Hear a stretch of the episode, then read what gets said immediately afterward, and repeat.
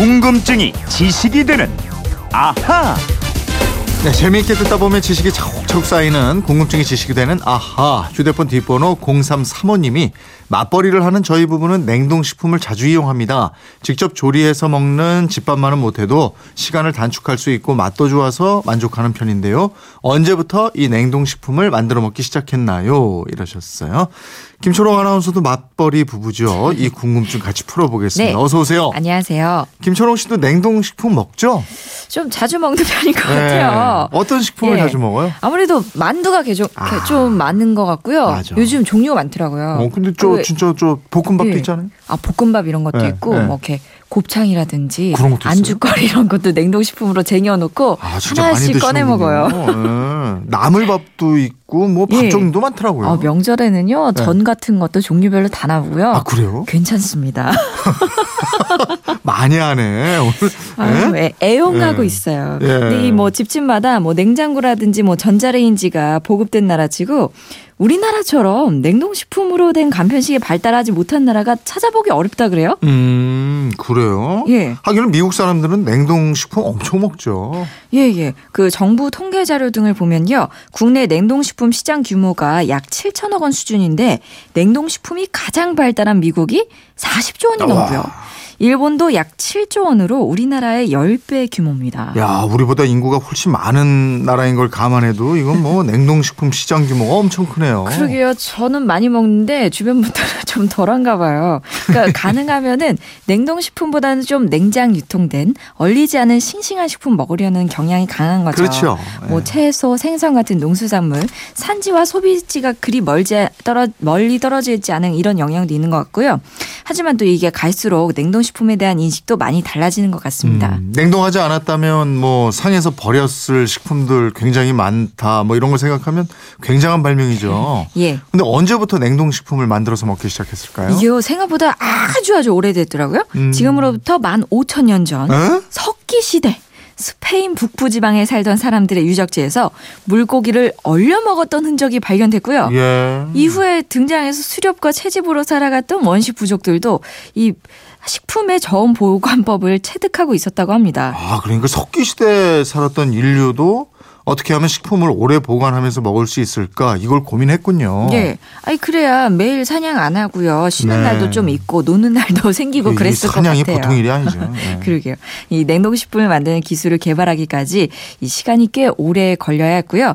많은 사람들이 도전하다 실패하곤 했는데 그 중에 한 사람이 프랜시스 베이컨이란 사람이에요. 철학자 아니에요? 프란시스 베이컨이면 맞습니다. 맞습니다. 동굴의 우상, 네. 종족의 우상. 예, 아니, 바로 그 철학자인데요. 네. 이 1600년 전후에 살았던 근대 경험론의 선구자로 불리는 분인데 이분이 닭고기 냉동식품을 만들다가 그만 사망하고 맙니다. 아, 그러니까 정확히 말씀드리면 겨울철에 얼음하고 눈이 부패를 얼마나 지연시키는지 이걸 관찰하려고 실험을 해요. 네. 닭에게 눈을 퍼 먹입니다. 음. 그런데 이 실험을 계속하다가 동상에 걸리고요. 이 후유증으로 생을 마치게 됩니다. 그래요. 예.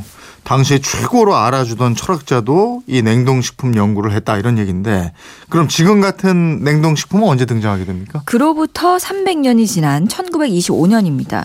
냉동식품의 아버지로 불리는 미국인이 있어요. 음. 클레런스 버즈아이라는 그 대학에서 생물을 전공하고 미국 농무부에서 일하던 사람인데요. 1923년에 북극 어장을 관리하는 업무를 맡게 돼서 이누이트족이 거주하는 마을에 가서 살게 됩니다. 네. 어느 날 이누이트족의 집에 갔는데 몇 달 전에 잡은 생선을 대접하겠다는 거예요. 어, 손님한테 예. 바로 잡아온 게 아니고 몇 달 전에 생선. 어, 그래서 네. 이거 먹으면서도 이거 혹시 식중독 걸리는 거 아니냐 네. 의심을 하면서 막 살폈는데 생선이 싱싱한 거예요. 음. 그래서 호기심을 갖고 가- 계속 알아보다 보니까 이누이트족은 꽁꽁 얼어붙은 얼음을 깨고 물고기를 잡아 올린 다음에 갖고 간 통에 그 올- 물고기를 바로 넣어서 얼음 속에 파묻는 거예요. 네, 이거 다큐멘터리에서 봤어요. 네. 네. 아니, 그렇게 하다 보니까 이 물고기들이 불과 몇 초 만에 얼어붙는 거죠. 그러니까 순간적으로 급속 냉동시키는 거잖아요. 그렇죠. 바로 네. 그겁니다. 이 장면을 목격한 버즈 아이가 물고기가 영하의 기온에서 순식간에 냉동됐기 때문에 세포 조직이 손상되지 않았다고 생각했어요. 네. 그래서 뉴욕으로 돌아와서 아이스크림 공장 한 구석을 빌려갖고 연구실을 차리고요. 음. 꾸준한 연구를 거듭한 끝에 1925년 마침내 급속 냉동 기계를 발명해냅니다. 아, 그러니까 이누이트족이 냉동 기계 발명에 단초를 제공했다 이거네요. 네, 네, 그렇습니다.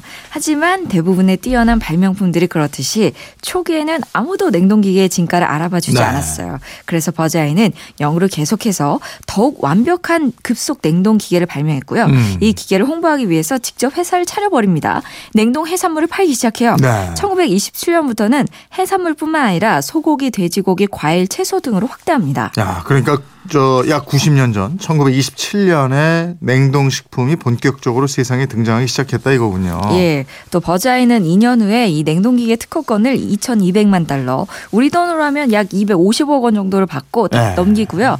다시 연구에 몰두하면서 냉장 철도 차량을 만들기도 해요. 음. 또 특허권을 산 회사는 냉동식품 브랜드로 버즈아이를 등록해서 사업을 확대하기 시작하고요. 냉동식품 시장을 세계적인 산업으로 키워나가게 됩니다. 아, 오늘날 우리가 쇠고기, 닭고기, 뭐 이런 육류, 생선, 각종 식재료들을 계절에 상관없이 먹게 된 것도 이 버즈아이 덕분이네요. 그렇죠. 그러니까 이 냉동식품의 아버지라고 불리는 거고요. 이 사람이 개발한 급속 냉동법이 단시간에 식품을 얼리는 건데 지금은 영하 40도 이하의 저온에서 급속 냉동이 이루어집니다. 네. 이렇게 저온에서 식품을 급속 냉동시키면 세포나 조직이 파괴되거나 세포벽이 손상되지 않는다고 합니다. 음, 그럼 급속으로 얼리지 않고 천천히 얼리면 뭐 문제가 생기나요? 천천히 얼리면 식품에 작은 분자 로 있는 수분이 서로 결합하면서 얼음 덩어리가 만들어지고요. 이 얼음 덩어리가 식품의 원래 조직을 파괴합니다. 네. 그리고 해동을 할 때도 얼음 덩어리가 녹아서 물로 빠져나오면서 제품 사이에 빈 공간이 생기게 아. 되는데 이러면 식감도 나빠지고 맛도 없어지는 거겠죠. 그렇군요. 요즘 소위 혼밥하는 분이나 직접 해먹기 귀찮을 때 이 냉동식품으로 끼니 해결하고 이러는 분들 많은데 예. 냉동식품에 또 이런 이야기가 숨어 있었어요. 그렇습니다. 0335님 궁금증 풀리셨죠? 선물 보내드리겠고요. 지금까지 궁금증이 지식이 되는 아하 김초롱 아나운서였습니다 고맙습니다. 고맙습니다.